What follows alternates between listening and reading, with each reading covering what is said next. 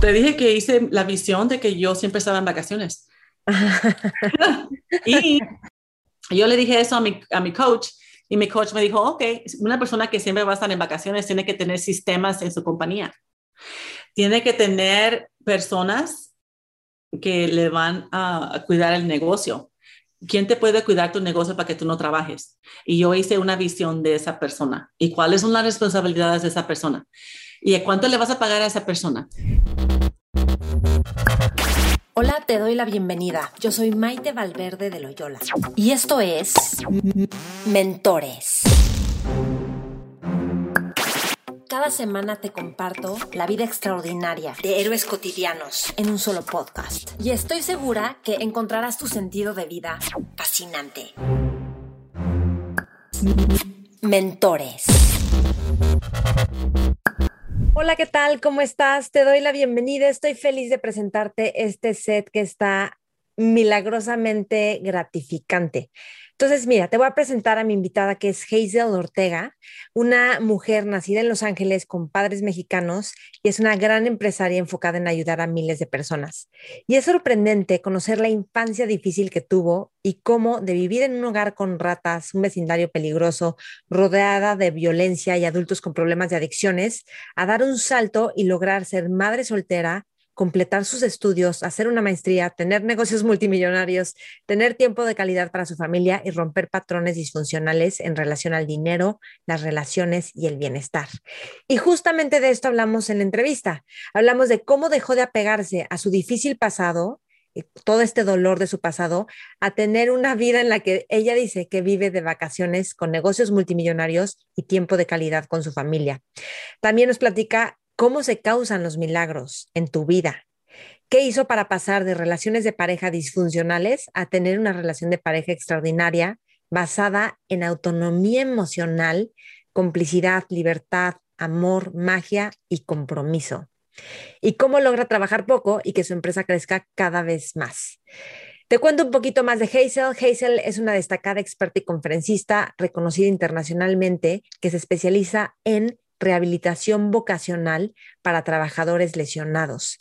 Representó también a su capítulo de la Organización de Empresarios ante las Naciones Unidas como defensora de un cambio sustancial, tanto en su comunidad local como en todo el mundo. En 2001 abrió el Ortega Counseling Center, protegiendo el futuro de sus clientes, luchando por sus derechos a la educación, y ha sido reconocida como Latina de Influencia por la Asociación Nacional Hispana. Además, creó la organización sin fines de lucro Angels for Injured Workers, como ángeles para trabajadores lesionados, para brindar asistencia financiera y esperanza a las familias después de una lesión. Ahí mismo ofrece talleres, experiencias de vacaciones, asistencia financiera para las necesidades básicas de las familias. Y además escribió el libro número uno en ventas de Amazon, From Bounced Checks to Private Jets que es de cheques este, rebotados a jets privados. Okay, la puedes encontrar en, la, en su página de masteryofmiracles.com, también en Instagram como Hazel Ortega-oficial. Me encantará saber qué es lo que más te gusta y te sirve de esta entrevista, así que tagueanos Mentores con Maite, yo Maite Valverde Loyola y Hazel Ortega-oficial que disfrutes esta entrevista y que después de esta entrevista empieces a hacer el espacio de milagros para tu vida. Mentores. Hazel, qué gusto tenerte aquí. Bienvenida. Gracias por estar en Mentores. Oh, gracias, Maite. Mucho gusto.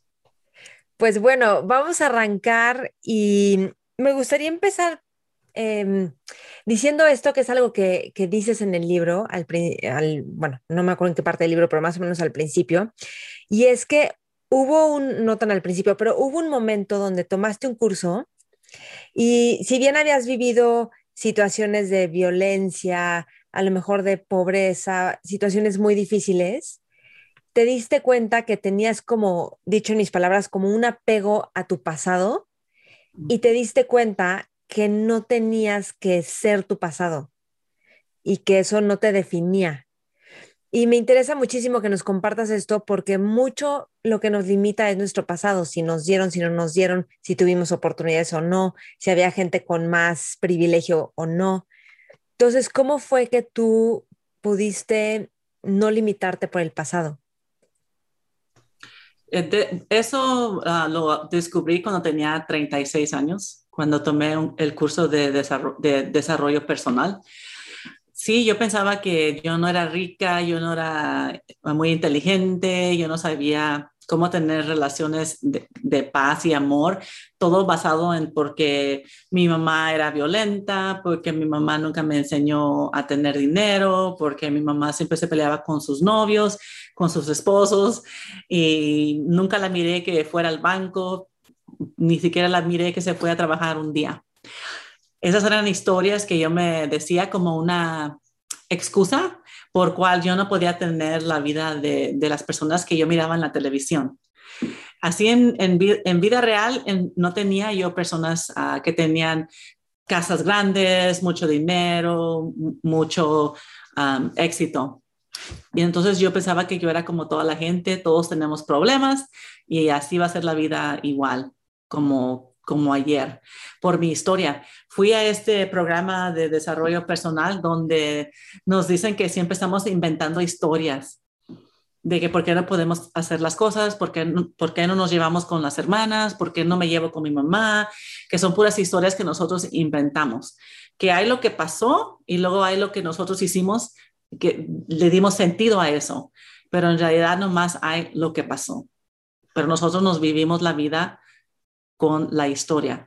Bueno, yo dije, sí, es verdad, todo eso es verdad, pero yo tengo una buena historia, la mía es real.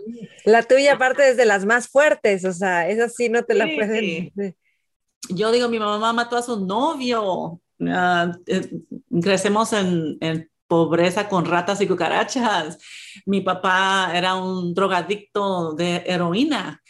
mi mamá y mi papá décadas en la prisión eso era una historia muy grande y yo pienso que cualquier persona me dice, ay, sí, no, pobrecita de ti, estás muy bien ahorita como estás, qué bueno, por lo menos no estás en la cárcel, no estás pobre, no, por lo menos estás bien. Así yo pensaba, si yo le digo mi historia a alguien, ellos se van a sentir mal por mí y mm. todo está bien. Y luego miré que una señora fue, fue al micrófono y dijo que su papá ah, lo mataron en una fiesta cuando ella estaba sentada en su... En sus piernas. En sus piernas. Y ya llegó un primo ah, muy enojado a la fiesta y fue directamente al papá de ella y le puso una bala en la cabeza y ella estaba en sus piernas. Y ella estaba diciendo que su vida de ella no trabajaba porque, por, porque sus hermanas no la querían, que porque su papá lo mataron así, tenía muchos problemas personales y Luego yo dije, ay, sí, esa tiene una historia peor que la mía. no hay nada más peor que te maten a tu papá o tu mamá cuando estás ahí tú presente y en sus piernas y de chiquita. Yo dije, ay, en ese momento me sentí como que yo no tenía excusas ya. Esa historia de ella era la peor historia que yo he oído. Y a pesar que era la historia más impactante que, que he oído, todos modos, ah, me di cuenta que esa muchacha también puede tener la vida de sus sueños. Y ella estaba usando la historia de cuando tenía tres años para su, su vida que tenía en ese momento. Y yo dije, para justificar su vida en ese momento. Sí, estaba justificando su vida, así como yo también. Claro, en ese como momento, lo hacemos normalmente. Sí, todos, todos. Oh, sí no puedo llegar a tiempo al trabajo porque hay mucho tráfico, pues ¿qué voy a hacer si hay mucho tráfico? Ah, pues hubo un accidente en la calle, por eso estoy tarde. Todos con excusas de cualquier cosa, ¿verdad? Yo, yo puedo ser mejor si tú eres mejor conmigo. Puras excusas que usamos para salirnos, para no tener que estar excelente. Eh, y eso es lo que más me impactó. Ya después de ahí empecé a pensar en mi vida en, ah, en, otros niveles más altos de lo que yo ya había ah, tenido éxito, ¿verdad? Yo fui a la escuela y me recibí de psicóloga. Pero aunque, aunque era psicóloga, tenía esas historias, ¿verdad? Que te acabo de platicar. A los 36 años todavía me estaba peleando de golpes con mis hermanas. Ya era yo psicóloga y mi hermana era policía. Y nos, nos peleábamos a golpes no sabíamos cómo resolver nuestros problemas. Y luego también tenía, ya estaba divorciada yo y muchas relaciones ya que no salieron bien. ah, trabajaba siete días a la semana y me quejaba mucho y al mismo tiempo también pensaba que mi vida era siempre para, para, iba a ser un esfuerzo, todo iba a ser duro para mí. Y así pensaba que iba a ser la vida, todo hasta el día que me muriera, que todo iba a ser una cosa de, ah, de un gran esfuerzo. Bueno, ah, cuando tomé este curso, ya después me preguntaron que dónde me miro en mi vida en cinco años. Y eh, dije, mm, pues mi vida va a estar igual que ahorita, ¿por qué se va a ver diferente en cinco años? No, no sé por qué. Siempre todavía tenía el patrón de que la vida me pasaba a mí. Yo, no tenía ningún control de cómo iba a estar la vida yo pensaba así, todos los días algo me pasaba, algo me pasaba, algo me pasaba. Y yo, yo nomás reaccionando a la vida. Yo fui a la escuela a los 30 años, recibí mi high school diploma. Solamente regresé a la escuela porque me lastimé en el trabajo. Y me dijo el doctor que ya no podía hacer mi trabajo. Y me dijo mi patrón, pues vas a tener que ir a atrás a la escuela porque aquí no hay trabajo para personas que no lo pueden hacer 100%. So, porque me pasó algo malo, yo reaccioné y regresé a la escuela. Usualmente así le pasa a la gente. Algo malo pasa y cambia la gente. Ahora ya no, ahora yo no me espero a que algo malo pase para yo cambiar. Yo siempre, ahora lo que estoy haciendo es creando una, una realidad muy grande basada en milagros y de que todo está de mi parte y, y, y todo es glorioso, todo bonito, todo leve y todo me está pasando como yo digo que va a pasar, no al revés, yo reaccionando, reaccionando a mi vida. Sí, sí, sí.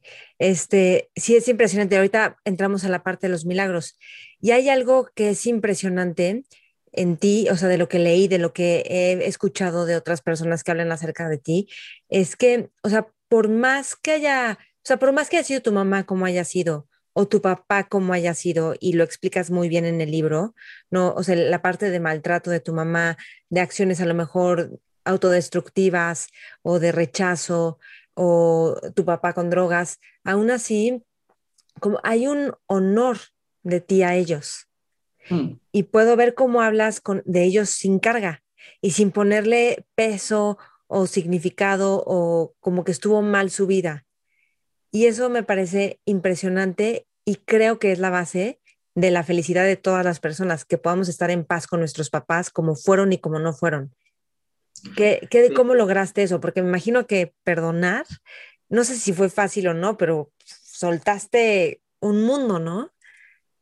Ya, bueno, yo siempre pienso y, y, sé que si no estás bien con tu mamá y tu papá, o tus hermanas o hermanos, no puedes encontrar el amor de tu vida.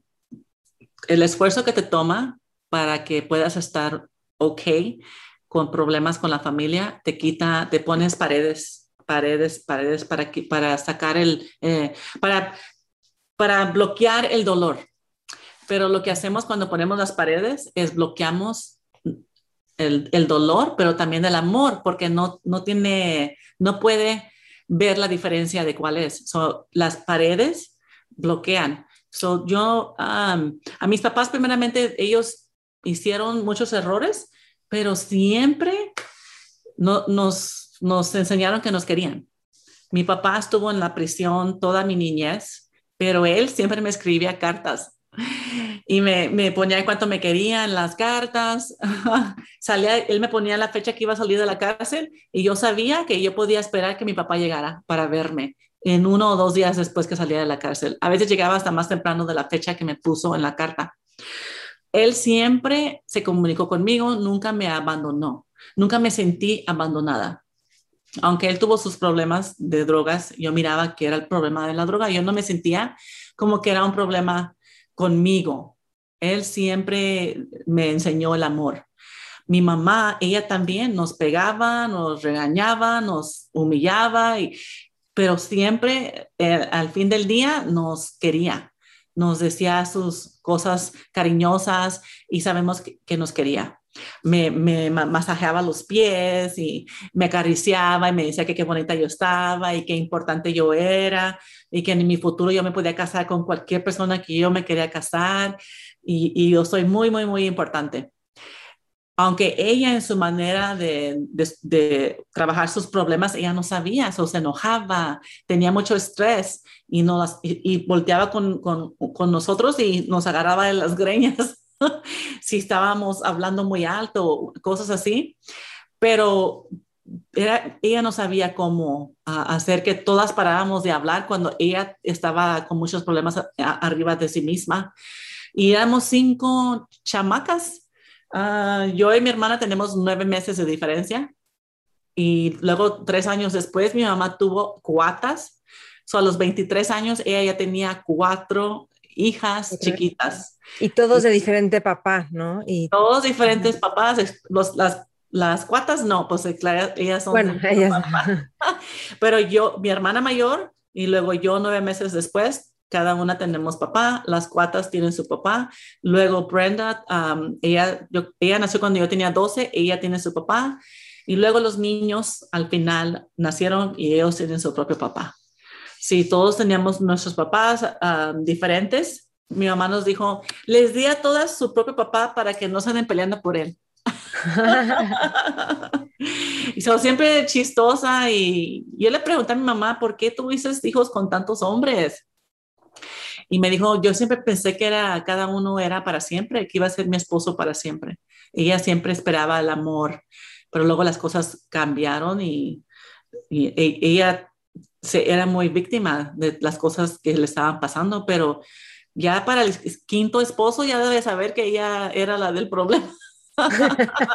Entonces, yo, yo siempre miro la, la, vida de mi papá y la vida de mi mamá y digo, claro, una persona que nació con la situación que nació mi mamá y la situación que nació mi papá van a tener esa vida.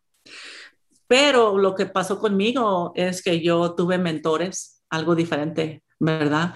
Yo tuve mentores, ah, yo crecí en un área, así como te digo, muy pobre y había un programa donde ayuda a los a las personas jóvenes a ganar trabajo y yo tenía 17 años cuando me pusieron a trabajar en una corte y trabajé con jueces y con abogados.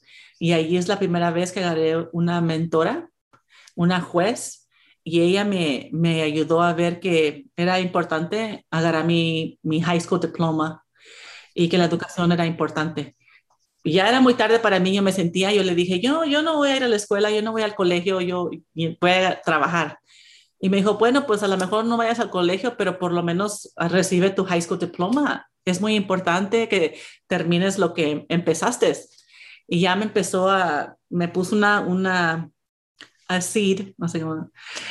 Una semillita, una, semilla en ti.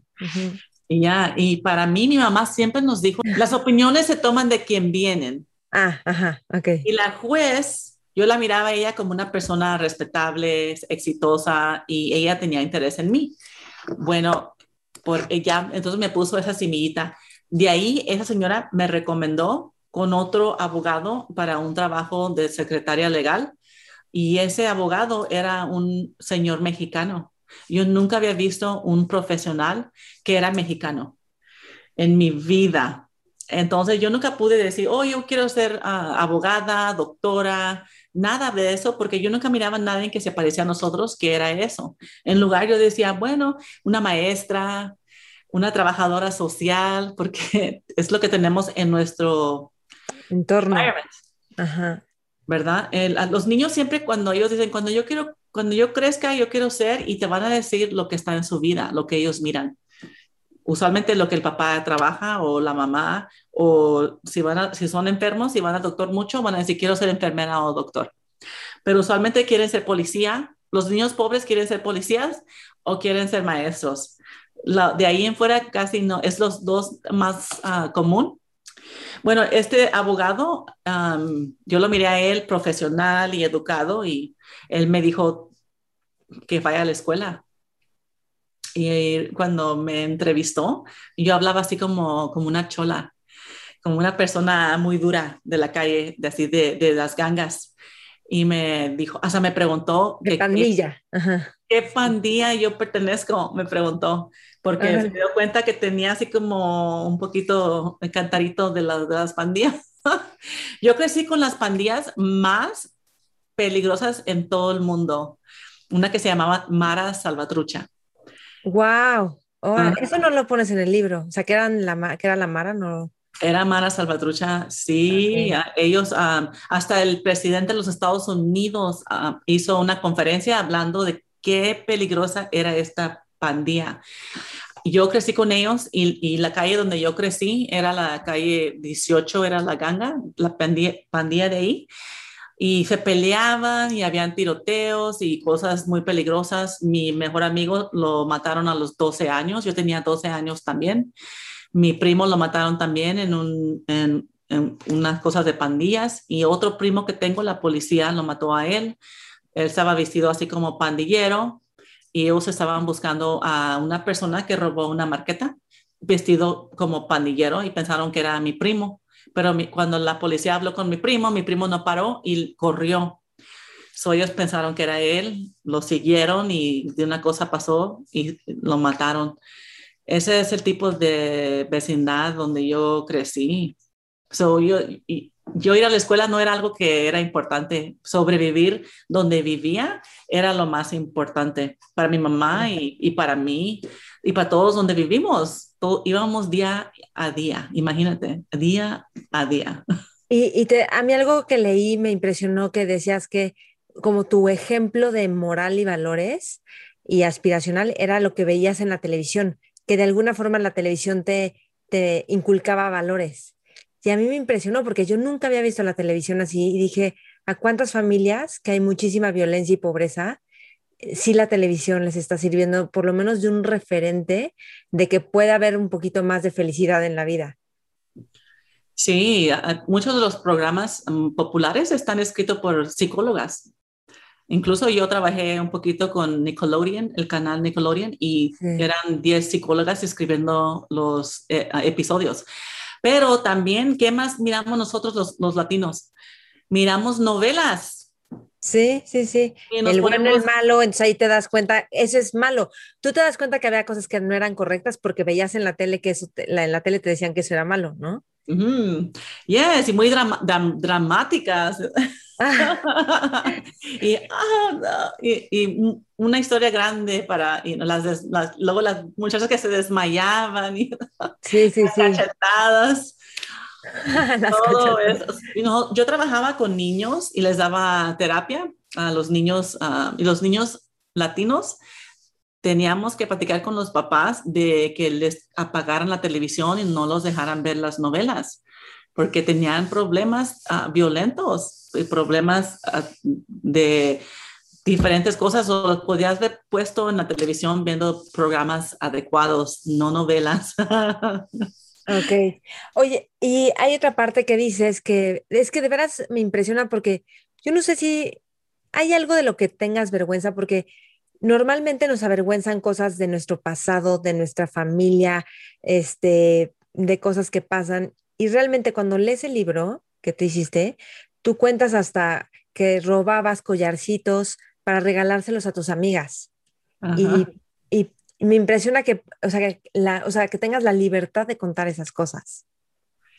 Sí, mucha gente, incluso a mi familia, me, les dio vergüenza a mi familia el libro, las historias que puse de nosotros en el libro. Ah, yo no, cuando ya trabajo en mí misma, ya se me quitó la vergüenza.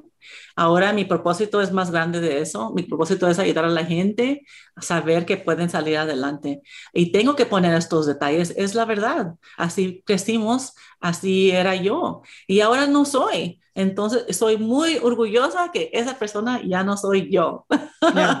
Ahora, cuéntame cómo dejaste de ser esa persona, ¿ok? Viste lo del pasado, lo que le añades, pero a veces no es tan fácil. O sea, si estás acostumbrado a que cuando te peleas acabas a gritos y a golpes, de un día para otro cambiarlo, así de fácil fue o cómo hiciste esa transición?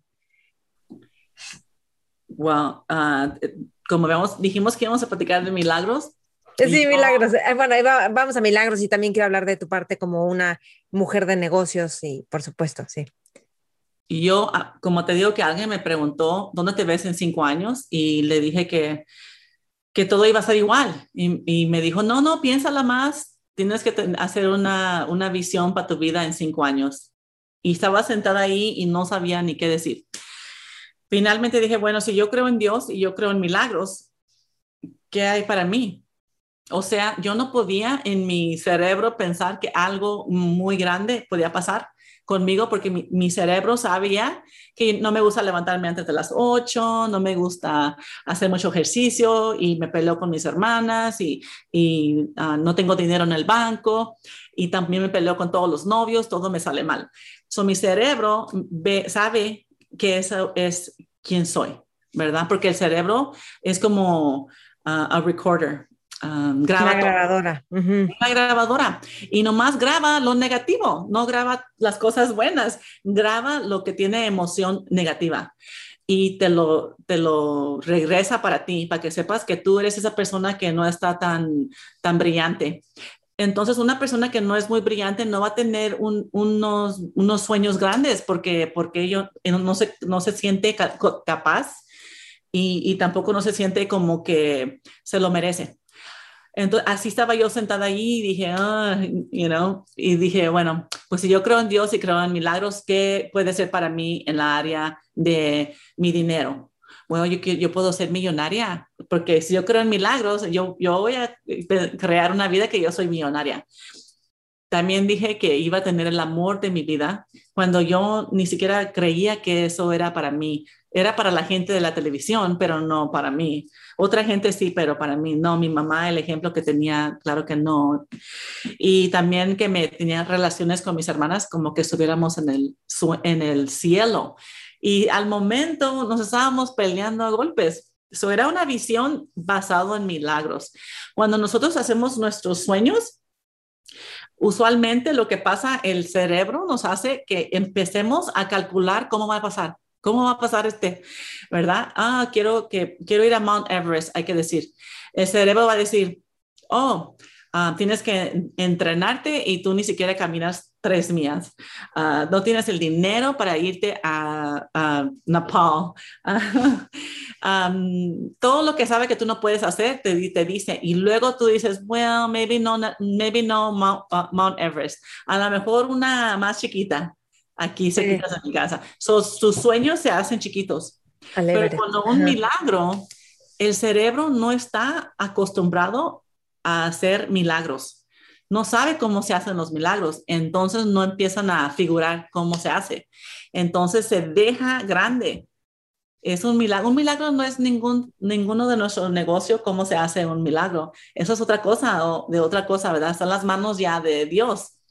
Y eso nos deja que el sueño se quede ahí y que se quede grande. Y yo lo dibujé todo también. Ah, en mi cerebro también miró todos los detalles de cada cosa que yo dije que yo quería. Incluso también dije que quería una vida que parecía como que siempre estaba en vacaciones. Todo, y quería vivir en una casa mansión, como la que miro en los videos de música y yo no, no, podía ni decir, oh, quiero una casa mansión como la de mi amiga, porque yo, no tenía ninguna amiga que tenía mansión, ni siquiera una piscina. y luego dije que en cinco años iba a pasar y me pasó todo en dos años. Todo lo que yo dije y lo que dibujé me pasó en dos años sin aprender una cosa nueva y sin meterle más dinero y mover el dinero. Era todo, como dije, un milagro. Eso es lo que más me cambió la vida. Ok, y sí quiero hablar de esto porque te voy a decir algo. Yo tengo 36, o sea, la edad en la que te hiciste este curso.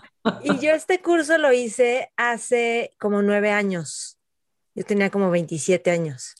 Y bueno, han pasado muchos años y, es, o sea, yo sigo participando activamente, pero hay muchas, o sea, hay muchos milagros que yo quisiera que no están en mi vida. Entonces me impresiona y te lo prometo que desde que supe de ti, te empecé a investigar, dije, ¿qué es lo que Hazel está haciendo? Porque podríamos decir que en formación de transformación, pues tenemos algo muy parecido. Tú has hecho todos tus programas, yo también, y yo tengo un gap. Entonces, y te lo pregunto porque obviamente quiero fulfill that gap ah, y que más personas puedan lograrlo también, por supuesto, porque yo digo que estamos aquí en la vida para realizar nuestros sueños. Yeah, um, es importante mindset. No sé cómo se dice. El mindset, sí. Y hay una parte que digo, es que en mi cerebro, como tú decías, no va a entender ciertas cosas, no le va a hacer sentido, pero mi corazón sí. Mi corazón sí se abre.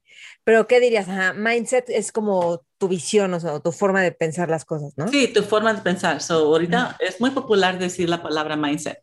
So, yo, yo, mindset es como tú piensas, ¿verdad? Y, y es tus, uh, tus beliefs, tus creen, creencias. Tus creencias. Ok, so si lo que yo creo de mí y, y, lo que yo pienso de mí es lo que sale de mi boca, que yo diga sí o no a una cosa. O que yo diga, yo quiero esto, este tipo de hombre, yo quiero este dinero en mi banco, eh, es basado primero en cómo yo me siento de mí misma.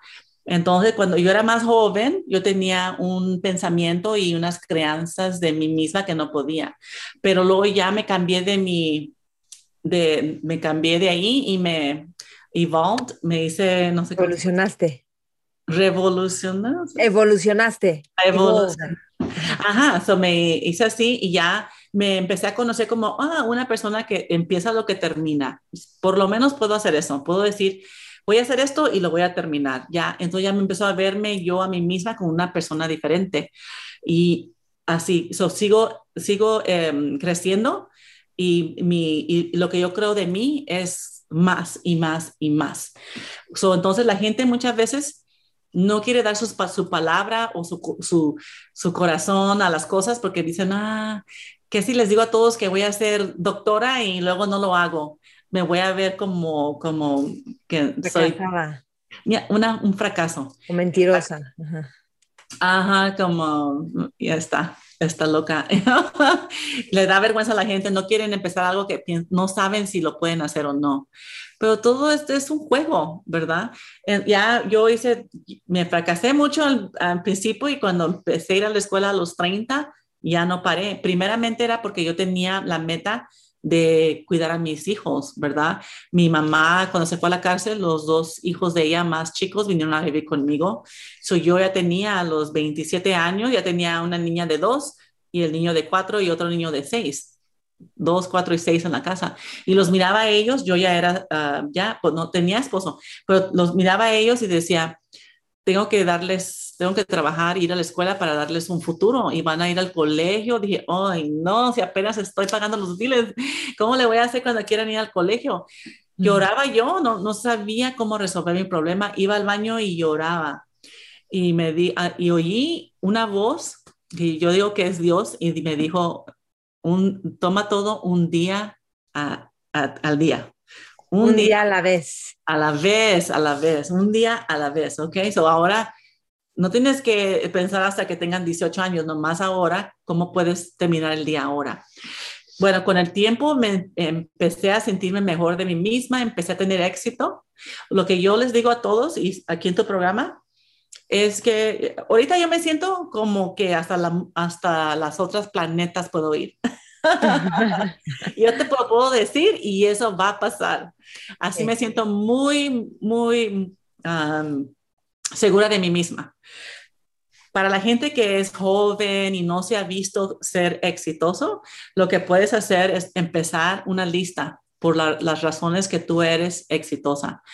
Si eres una persona que es buena con tu mamá o sabes que te gusta el ejercicio, comes bien, te gusta leer, tienes amistades, esas son cosas, eres buena amiga, eres eh, saludable, esas son cosas que puedes poner en la lista de qué eres, quién eres tú. Ahora, cuando tu cerebro te quiere dar la información de que tú eres no, tan buena, tú también le pones ahí información buena para que tenga buena y mala ¿verdad? Y luego ya poquito a poquito son menos malas y más buenas.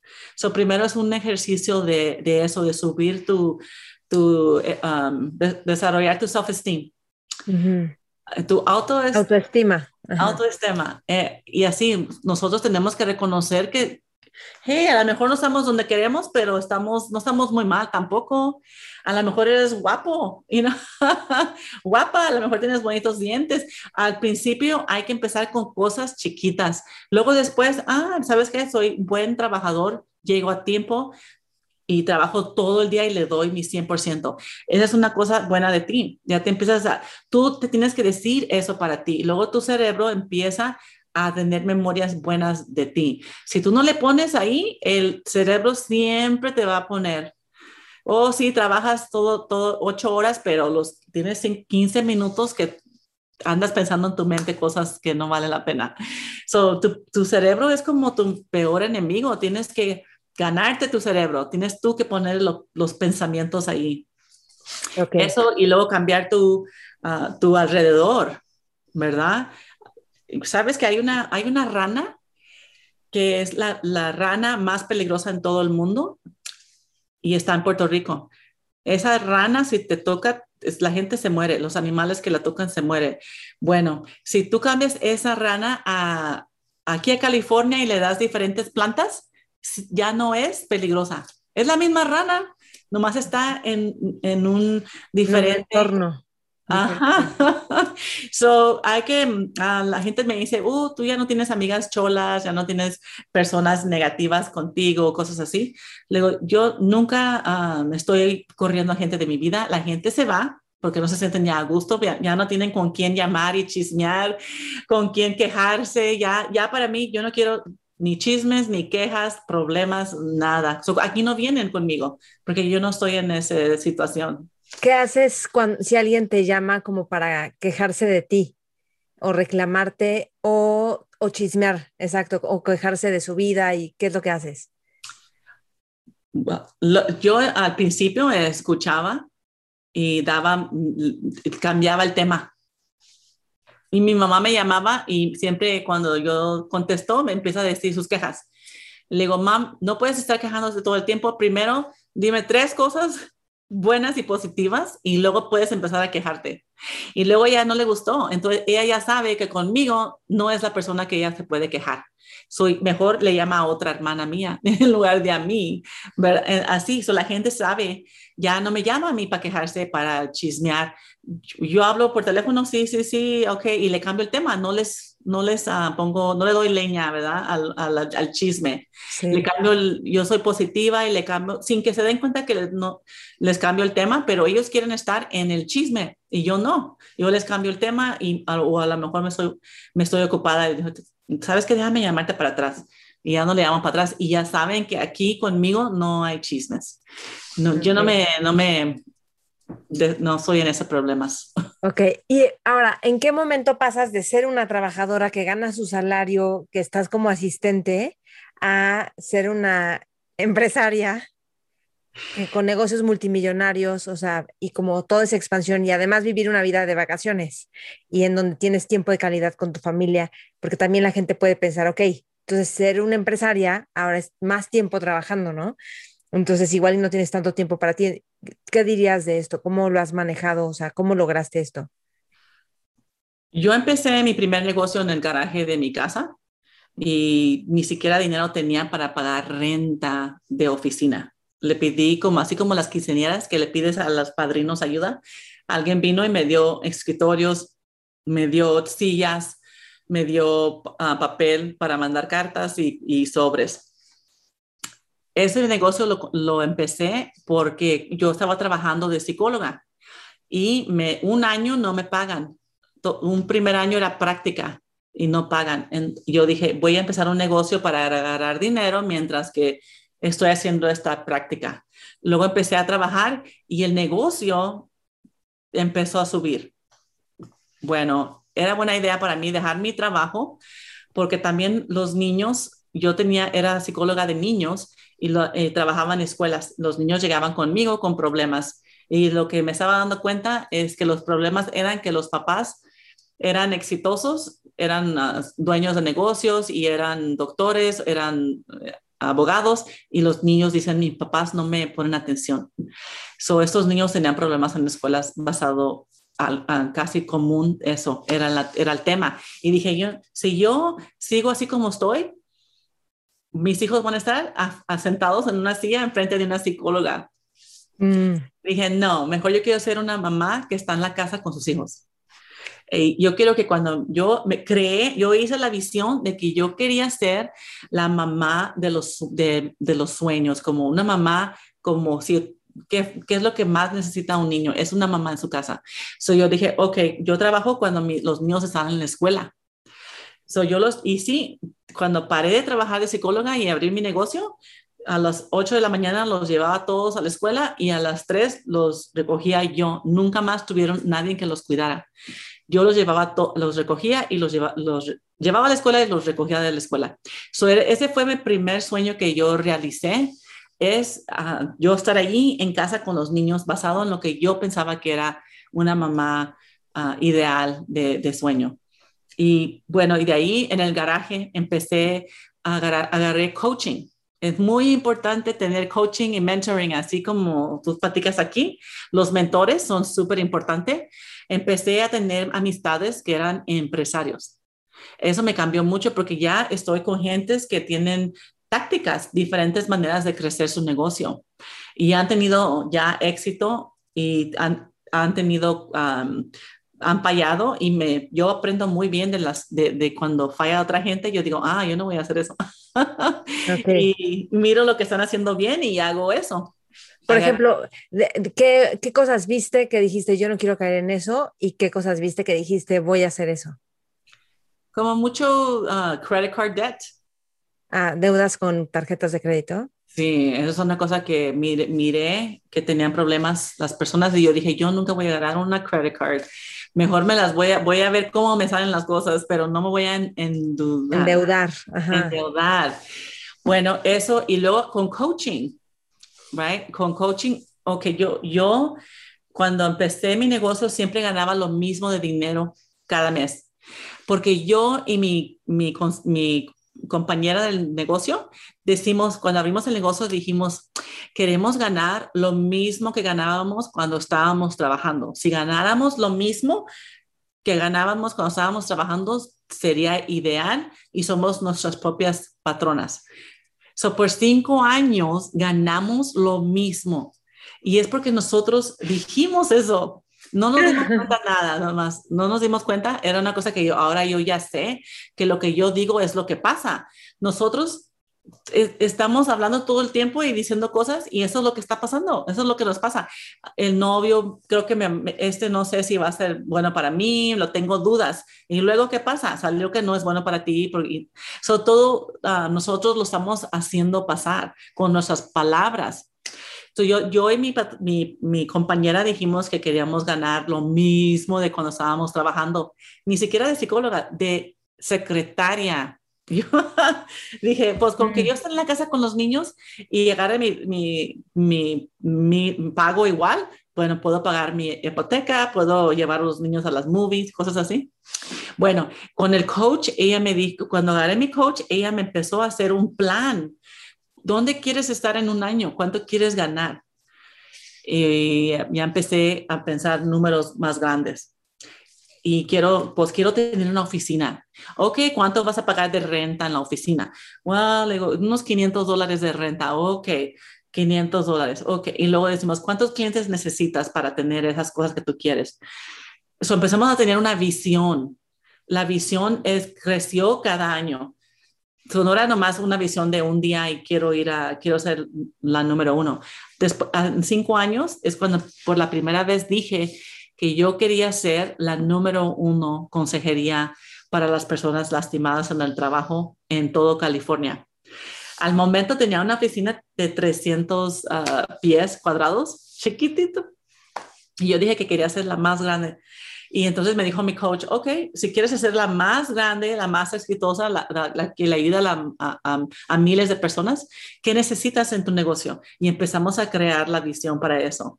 Y así empezó a crecer el negocio, porque todo lo que yo necesitaba estaba apareciendo.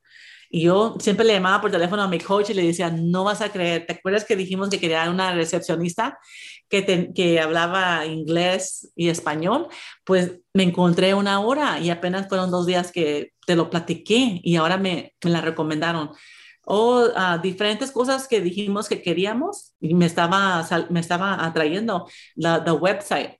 Bueno, para crecer el negocio necesito tener una website muy bonita y luego un señor en mi edificio me dice, ¿quieres que te ayude con tu website? así, cosas así, de un rep, todo, todo lo atraes, pero tienes que saber qué es lo que necesitas, qué es lo que quieres, ¿verdad? Siempre casi estamos en lo que, más que nada estamos en lo que necesitamos, no en lo que ah, queremos como los sueños. So, primero con lo que las necesidades las empecé a, a traer y luego empecé con, con la visión más grande, más grande y, y ahora más, así como una gente puede decir ridícula. y todo, todo se atrae. Y también una cosa que me hizo mi coach, pues, los mentores son excelentes. Ella me dijo, yo quiero que tú seas una millonaria. Cuando ella me dijo eso a mí, yo le dije, ah, no, no, no, no, no, no. No vengas, no vengas a mí con eso. No. Y me dice, ¿por qué no? Se puso, se asombró mucho la, la coach. Y le dije, porque, bueno, sí quiero ser millonaria, pero no quiero ser lo que se tiene que hacer para, para ser millonaria. Y me dice, ¿qué, ¿qué, piensas tú que se tiene que hacer para ser millonaria? Y le dije, bueno, tengo que trabajar todo el tiempo. Ya estaba trabajando mucho, por eso cuando ella me dijo eso, dije, ay, no, luego en realidad no voy a ni dormir. Y le dije, luego no vas a ver a tu familia, no vas a tener tiempo para tu familia, nunca vas a ir a vacaciones. Y toda la gente va a cambiar contigo y no vas a tener amigos. Y yo le dijo, yo le estoy diciendo estas cosas a ella y en realidad yo ni siquiera conozco un millonario. Yo estaba inventando todo eso basado en las cosas que mi mamá me dijo, las cosas que yo crecí oyendo. En realidad yo no sabía qué era una vida de un millonario, qué es lo que tomaba para hacer eso, no sabía nada. Y la señora me dijo, ok, ¿y qué si no toma todo eso que tú estás diciendo? ¿Quién te está diciendo eso? Y me empecé a reír y dije, sí, en realidad yo no sé nada. Me dijo, ¿por qué no hacemos un, una, un, un trabajito, buscamos en la internet y vemos cómo, cómo es la vida de los millonarios. y empezamos a ver cómo se la pasan y se las pasan en los barcos, se la pasan en cenas y, y en su casa con, miran reportes. Entonces dije, yo, ese es el tipo de millonario que yo quiero ser. Y, y así me pasó. Muy, uh, me parece a mí, me ocurre a mí que me pasó muy fácil. Claro que yo estuve trabajando todos los días en el negocio, aprendiendo y, implementando cosas, pero sí, siento como que me pasó fácilmente. Ok, wow. Sí, justo te iba a decir qué tomó, porque tú decías, no, o sea, qué es lo que toma para llegar ahí. La visión. También uh, cada negocio, que, cada emprendedor y cada negocio, yo pienso que tú también ah, tienes una visión de a quién quieres impactar. ¿Verdad? So, si tú tienes una visión de que quieres impactar a todos los mexicanos a que se em, empoderen y puedan ser millonarios todos o puedan tener la vida de sus sueños, eso hace que tomas una acción grande. Puede hacer llamar a personas que te hacen nerviosa, ¿verdad? Si tienes una visión chiquita, tomas acción chiquita, ¿verdad? Si yo te digo, voy a perder cinco libras, a lo mejor los pierdo, a lo mejor no, pero si sí, ni siquiera se va a dar cuenta nadie que los perdí. Pero si yo digo, voy a perder 25 libras, wow, para, para perder 25 libras tengo que hacer cosas diferentes. Quiere decir que a lo mejor tengo que estar haciendo ejercicio todos los días, cambiar mi manera de comer, no tomar y um, tal vez agarrar un coach de, de health, ¿verdad? La gente puede ver lo que estoy haciendo y voy a perder los 25 libras. So, es muy importante tener una visión grande. Yo, mi visión era que 100% de las personas lastimadas en el trabajo sepan que tenían el, el derecho de ir a la escuela y cambiar su vida. Al momento cuando yo dije eso, solamente uno de cada diez que se lastimaban en California sabían de su beneficio. Cuando yo hice esa visión grande, entonces la, la acción era grande. ¿Y qué hice? En un año hice 60 presentaciones para educar a los abogados y a las personas lastimadas en el trabajo sobre este beneficio. Y tan poderosos que somos, la ley cambió que hizo que cada persona que tiene el derecho para este beneficio ahora también van a tener un cheque de 5 mil dólares. Pues ahora sí, toda la gente quiere un cheque de 5 mil dólares, so les dan este beneficio de entrenamiento al mismo tiempo que le dan los 5 mil dólares. So, ¿A ti quién te contrata? ¿Las empresas? La persona lastimada. Ah, la persona lastimada, ok. Pero los abogados me mandan el negocio, me mandan sus clientes de ellos. Ellos les manejan su caso y luego dicen, ok, el doctor te dio de alta y tu empleador no te aceptó para atrás. Tienes el derecho de regresar a la escuela y tienes un cheque de 5 mil dólares. Llámale al centro de consejería de Ortega, ellos te van a ayudar con con esos 5 mil dólares. Toda la gente nos llama. eso hizo que mi negocio se hiciera 10x. Mm. Porque yo tenía una visión grande, hice acción grande. A mí hasta me daba miedo hablar en persona, hablar así en escenarios. En público, sí, me dijeron. En el público me daba mucho miedo y me hice como, pues lo tengo que hacer porque toda esta gente me necesita, necesita este beneficio. Así como yo cambié mi vida, ellos también pueden cambiar su vida. Solo lo hice con la visión grande para otros. No era porque yo misma quería ser millonaria, aunque no hay ningún problema que lo quieras hacer para ti misma. Pero cuando tienes una visión grande y es para otra gente, uno tiene más motivación, ¿verdad? Entonces, lo que hacen en Ortega Counseling es si alguien tuvo una lesión trabajando, se recupera y ya la empresa no los acepta, van contigo para que puedan terminar de estudiar y también les dan como cursos y capacitaciones, ¿no? Sí, nosotros somos consejeras vocacionales. Les vemos cuál fue su, ah, su trabajo que tenían y cuáles son sus limitaciones. Ah, y luego les encontramos un entrenamiento donde puedan mm, agarrar un trabajo y no volverse a lastimar la aseguranza de compensación nos paga a nosotros para ayudarles a hacer eso. Ok, ok, ya, ya, ya, entendí. Y ahora está la parte, bueno, que también ahí tuviste un milagro, que algo pasó, que entonces no te cobran oficinas. Oh, sí. Eso no está en el libro, pero, o sea, ¿cómo lograr, cómo te pasan esas cosas? Es tu mindset. Es tu mindset. A mí me pasan milagros. Tengo una amiga que es así, digo, de veras que viven en el espacio de la magia. Sí, yo pienso, mira, primeramente tienes que ser ah, una persona que atrae milagros, ¿verdad? Si eres una persona que se está quejando y se está peleando y no tiene dinero en el banco, que gastas todo, todo su dinero, no, no vas a tener, no vas a traer lo que tú quieres en tu vida, eh, ah, sino que lo que vas a hacer es lo vas a pues, sacar así. Empujar. empujar. Cuando yo paré de pelearme con mis hermanas, cuando paré de bajar mi cuenta hasta cero o menos de cero, y cuando empecé a, trabajar en mí misma, ya como empecé a recibir, como que todo lo que yo digo que yo quiero mm, se me aparece. Yo pienso como que en realidad estos milagros y como que Dios está oyendo todo lo que queremos, todos los deseos de nosotros, pero nosotros usualmente no estamos platicando lo que queremos. Lo que estamos haciendo es hablando de lo que no tenemos, lo que no trabaja. Siempre tenemos que estar hablando de lo que queremos. Dios nos oye y si Dios, claro que Dios nos oye, pero también si lo estamos hablando, otra gente lo oye.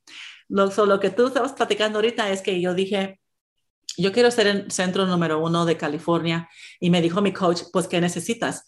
Y le dije, bueno, si tuviera una oficina en cada condado, eso hiciera que creciera mi compañía. Y me dijo, bueno, que es una cosa chiquita que puedes hacer para, para moverte en, en esa dirección de tu sueño.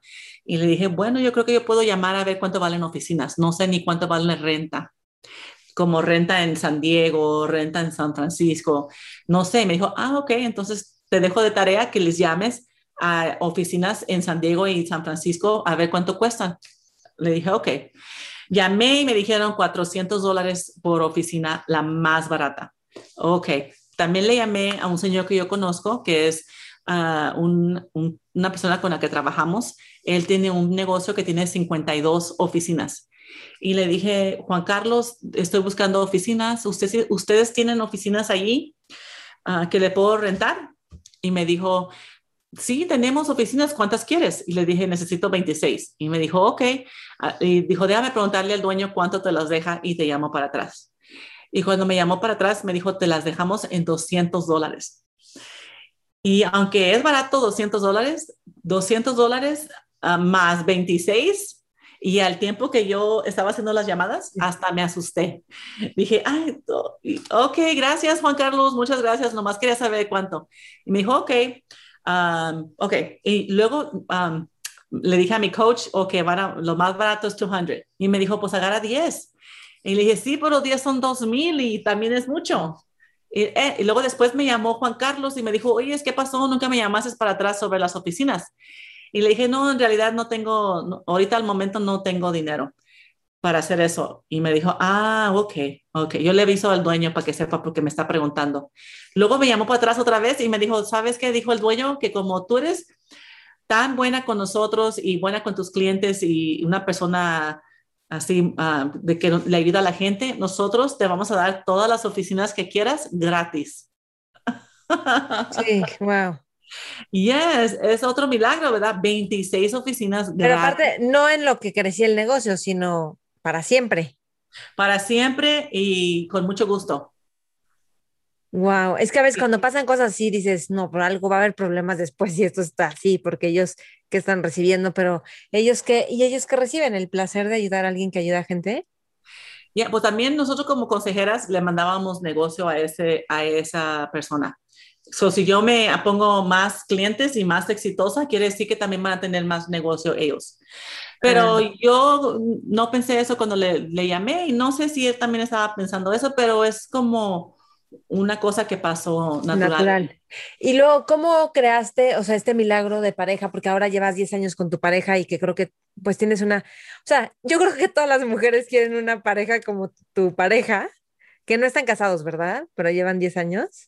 Y que, o sea, lo que él dice es, yo me encargo de que Hazel no tenga ningún problema para poder impactar al mundo. Entonces, todos los detalles yo los cuido para que ella pueda brillar y yo, wow, me impresioné.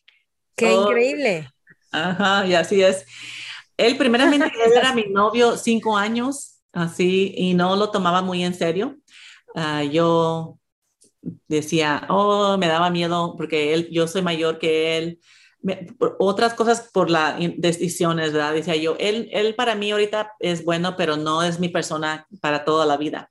Y yo de un repente me sentí como que ya, ya estaba lista para, para que alguien me queriera y yo querer.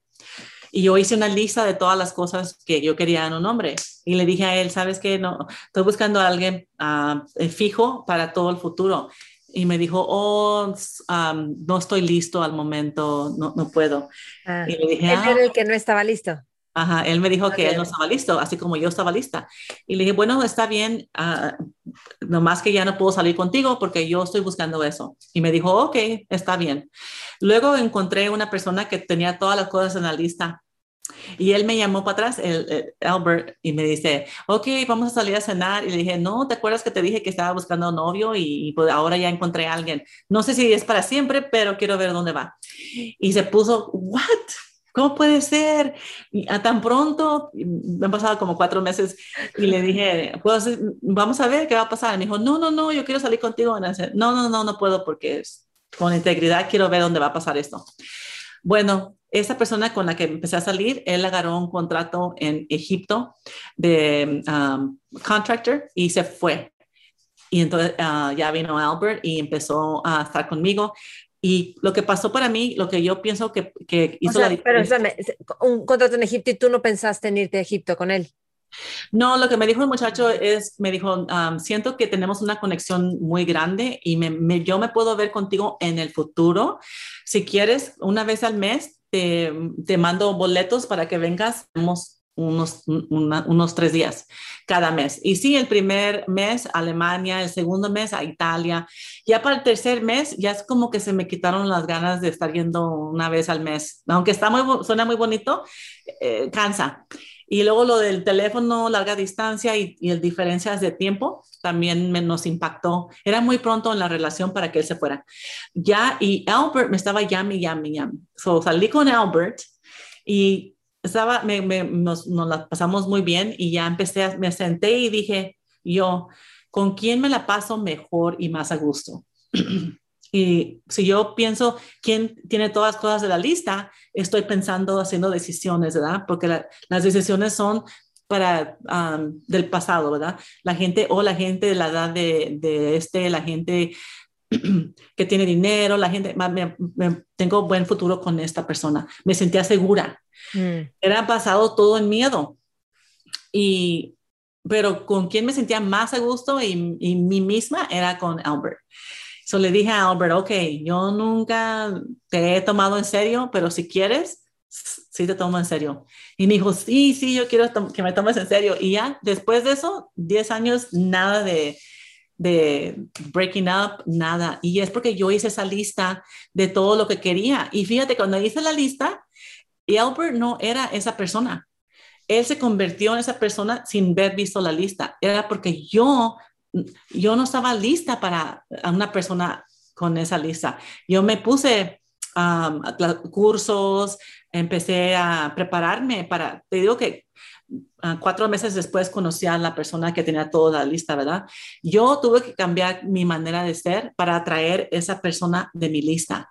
Yo tenía que estar a ese nivel de energía para atraer esa persona y Albert subió a ese nivel también. ¿Y cómo cambiaste tú quién tú eras para atraer la persona de tu lista? So yo, yo siempre digo que para uh, atraer great, ah, no sé cómo se dice en español, great. Eh, grandeza. Ajá, para atraer grandeza tienes ¿O algo genial. Ajá, ok. So, yo, no, mucha gente dice que quiere grandeza y luego acá estamos abajo en, lo, en cómo manejamos nuestras vidas. Bueno, tomé un curso que se llama Dating 101. Ok. Y luego leí. ¿Y qué aprendiste en ese curso? Oh my God, aprendí. pues que los hombres les gusta, primero, te, primero les gusta la mujer con los ojos. Visualmente. hay que vestirnos un poquito sexy. You know? Y dice que las, los hombres nunca miran a las mujeres así como, ay, mira cómo está vestida, como pues, enseñando mucho. Dice, los hombres no hablan así, solamente las mujeres dicen esas cosas de las otras mujeres. Los hombres, nosotros no decimos esas cosas. Ah, y los enseñó cómo a conocer a gente en, ah, en, lugares sociales y cómo seguir la conversación. Porque los hombres... ¿Cómo? ¿Cómo siguen la conversación? Sí, como si un hombre te dice, uh, si te gusta un hombre y tú le dices, ¿qué, ¿qué, hora es ahorita? Y él te da la hora y luego ya se queda, se queda la hora, ya, ya no, no siguen hablando. So él dice, cuando, cuando él te contesta qué hora es, y luego le dices, ah, que me gusta tu, me gusta tu reloj. Ah, gracias. Y se te ve muy bien. Ah, y luego ya empieza una conversación. Usualmente nosotros nomás decimos, podemos, uh, nomás una, un hombre nos puede decir, si un hombre nos gusta, nos, le gustamos a ellos, van a hacer un comentario como, ah, qué, qué, bonito día hoy, cuando estamos hiking, ¿verdad? Vemos a hombres y nos dicen, qué bonito día hoy. La mujer que le diga, sí, y aquí estaba ayer yo y también estaba bonito ayer. So ya está una conversación, en lugar de decir gracias. No, sí. ayúdennos a nosotros los hombres, no sabemos cómo a platicar con las mujeres. ¿Piensas lo mismo por mensaje? Es que por mensaje siento que hay más espacio para que uno piense en sacar conversación. Piensen mensajes de WhatsApp, por ejemplo. Uh, no, ya está más fácil. Pero así como que vas caminando y te dicen buenos días, alguien que te diga buenos días. Ay, mm. muchas gracias. Uh, le das una, si te gustó, le dices otra cosa más. Pues a que no nomás buenos días y ya nunca lo ves todo, ya, toda tu vida. O sea, puedes decir, oh, yo pienso que ese señor podría haber sido mi esposo. No nada. So, bueno, él nos, nos, dijo eso. Y también leí el libro de The Mastery of Love, La Maestría del Amor. Es el libro de don, don Miguel Ruiz. Él es el señor que escribió los cuatro acuerdos. Uh, ya, eso. Ese señor tiene ese libro, The Mastery of Love. So yo me hice como la, la, la, maestra del amor. Empecé a leer y me preparé para esa persona grandosa. Y empecé a tomar cursos para mí misma, para, para, para recibir ese amor. Yo ya sabía que tenía problemas personales. so me empecé a enfocar a mí misma en mejorarme y tomar responsabilidad de, de mí misma y me salió y luego Albert increíblemente él, él es él es todo lo de la lista más, más 20 cosas más. Que aquí hay algo importante y es que a veces pensamos que o sea que una pareja tiene que cubrir un montón de expectativas y de roles y darte seguridad y luego mucho en las mujeres que sea un papá que me proteja que o sea como muy, cosas que no son tan funcionales ¿Cómo tú has sido? Y, cuando tú dices tomar responsabilidad de mí misma, entonces dejamos de recargarnos en alguien. ¿Cómo empezaste a tomar, de qué empezaste a tomar responsabilidad para dejar de esperar que alguien te resuelva la vida? Es, es cierto, yo, yo he visto hasta ahorita muchas mujeres que se, hacen como muy como necesitan al hombre y el hombre se siente como, ay, ay, se están... La bruma, sí, No les gusta. Bueno, yo hice mi lista basado en, ah, en, lo que quiere mi corazón, no aquí. So, yo puse cosas como, yo quiero un hombre que va a estar conmigo cuando yo esté enferma, muriéndome en mi cama. Y, cómo me voy a sentir, cómo me va a cuidar, cómo nos vamos a cuidar uno al otro cómo nos vamos a sentir enamorados uno al otro. No era nada de necesidad. También eh, puse que quería un hombre que le, podía estar con una mujer exitosa y que me apoyara. Otro puse que le gustaban mis hijos. Y luego que cree en Dios. Era importante. Ah, y que tuviera su vida uh, también de él y de, que, de sus propias cosas que le gustaba hacer él que también le gustaban las cosas buenas en la vida, y que le gustaba viajar, así. Eso es lo que yo puse. Y lo que yo empecé a, darme cuenta también es que la felicidad viene de mí. Yo soy responsable de mi felicidad. yo nunca le pongo mi felicidad a él, a cualquier. Yo nunca. Mi visión era que todo, todo era viniendo de mí. yo, cómo yo iba a querer a esa persona, cómo yo iba a estar contenta, todo, cómo yo me iba a sentir.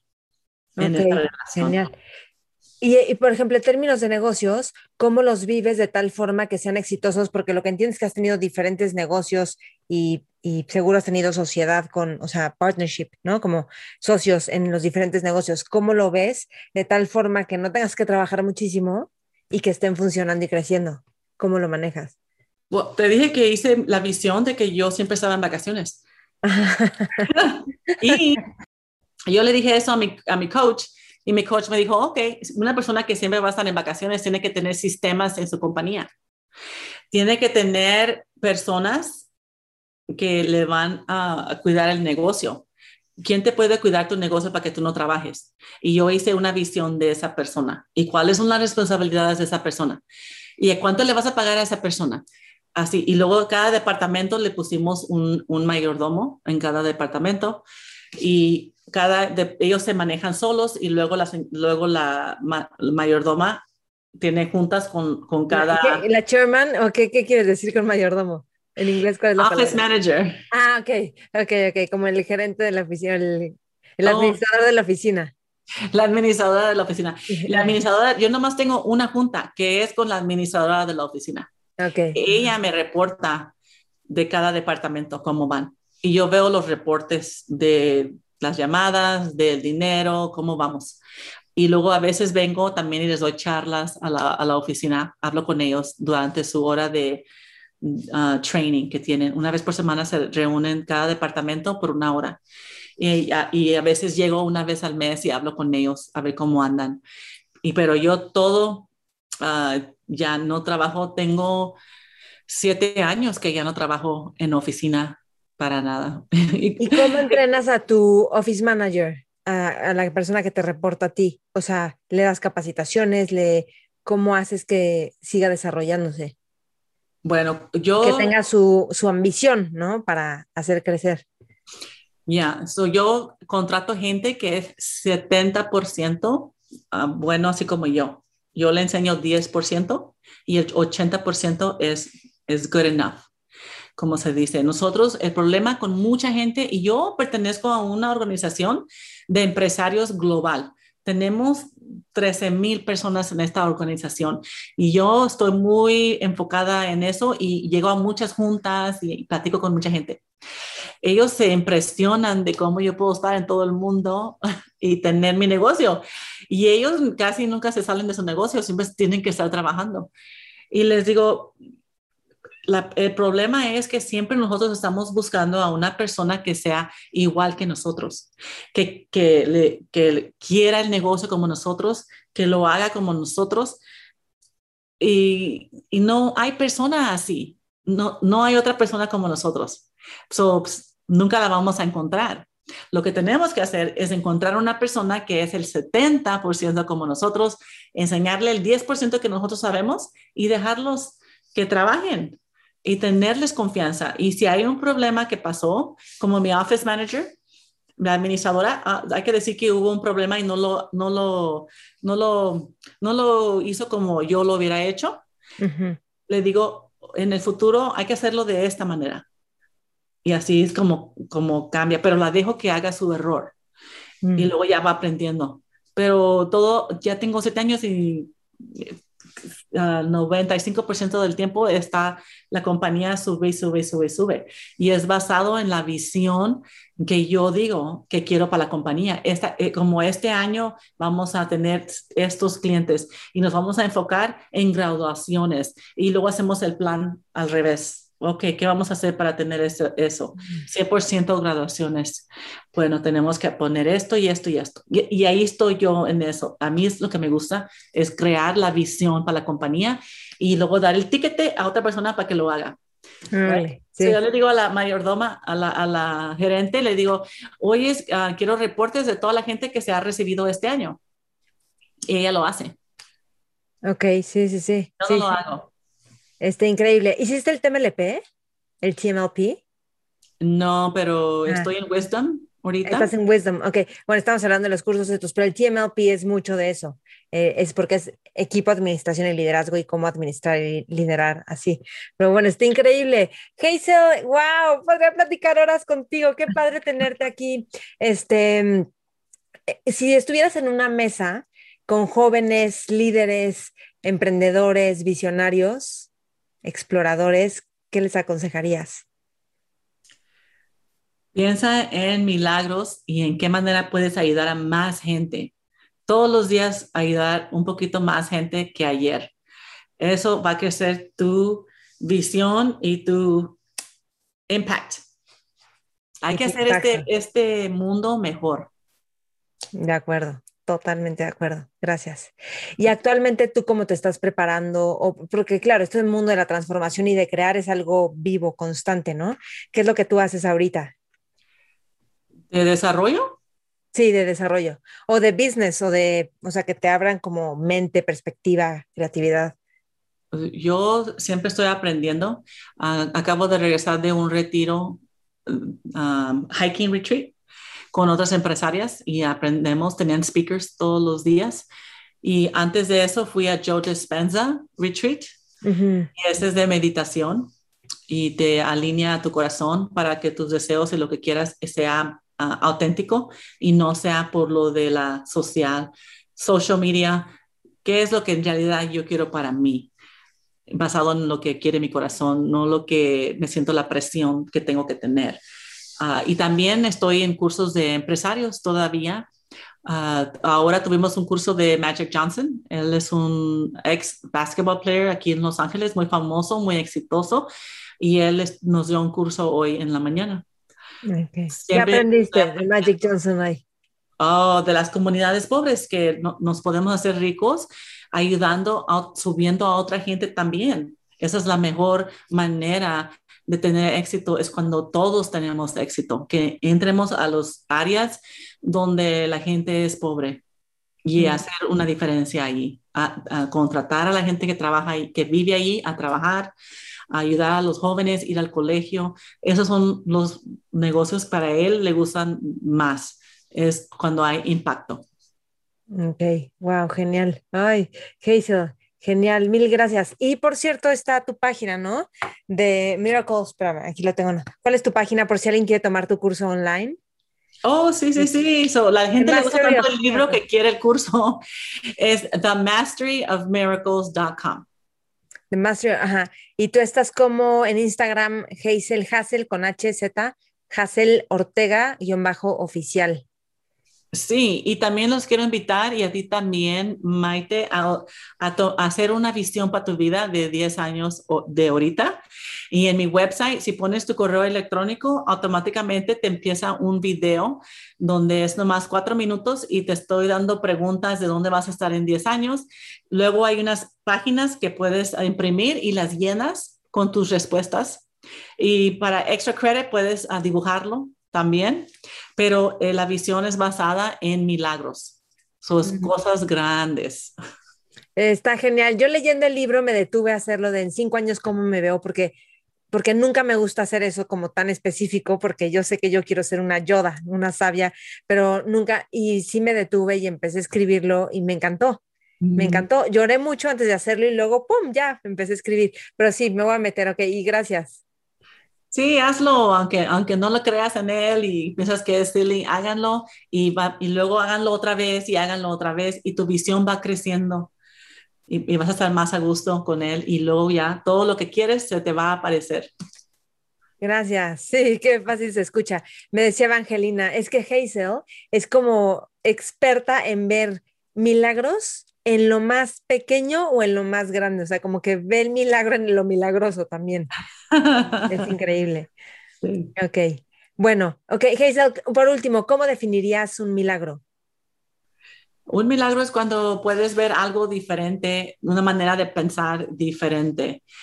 Como un aha moment puede ser un milagro. Y también si empiezas a, a, definir un milagro en el sentido de que, ah, un avión en el, en el, cielo y no se cae, no es milagro, es porque tiene, tiene motores, empiezas a explicarlo, ya no es milagros, no tiene explicación, es una cosa muy impresionante que tiene que ver con algo más allá de nosotros. Mm, genial, ok, buenísimo. Hazel, qué gusto y a todos los que nos están escuchando viendo, los invito a compartir esta entrevista con otras personas a quienes pueda servirles. Por favor, escriban qué es lo que más les sirve, qué es lo que más les interesa de esta entrevista y tagueanos. Yo estoy como Maite Valverde de Loyola, el programa es Mentores con Maite, Hazel es Hazel Ortega con H, Hazel, H, Hazel con Z, Hazel Ortega guion bajo oficial. ¿Algo más que quieras agregar, Hazel? Uh, quiero decirles que ahorita yo estoy adentro de mi sueño realizado, estar aquí contigo e impactando las vidas de otras gentes. Pues muchas gracias. Mm, ole, gracias. Gracias, gracias. Qué honor. Espero que hayas disfrutado esta entrevista tanto como yo la disfruté. De veras, comparte y comenta qué es lo que más te sirve y si sucede un milagro pronto después de esta entrevista, quiero saber cuál es, así que compártemelo. Gracias por escuchar, gracias por compartir y recuerda si quieres recibir mis mails de mi nuevo mentor cada semana, escríbeme a info arroba mentoresconmaite.com. Mentores. With lucky landslots, you can get lucky just about anywhere. Dearly beloved, we are gathered here today to. Has anyone seen the bride and groom? Sorry, sorry, we're here. We were getting lucky in the limo and we lost track of time. No, Lucky Land Casino, with cash prizes that add up quicker than a guest registry. In that case, I pronounce you lucky. Play for free at LuckyLandSlots.com. Daily bonuses are waiting. No purchase necessary. Void where prohibited by law. 18 plus. Terms and conditions apply. See website for details.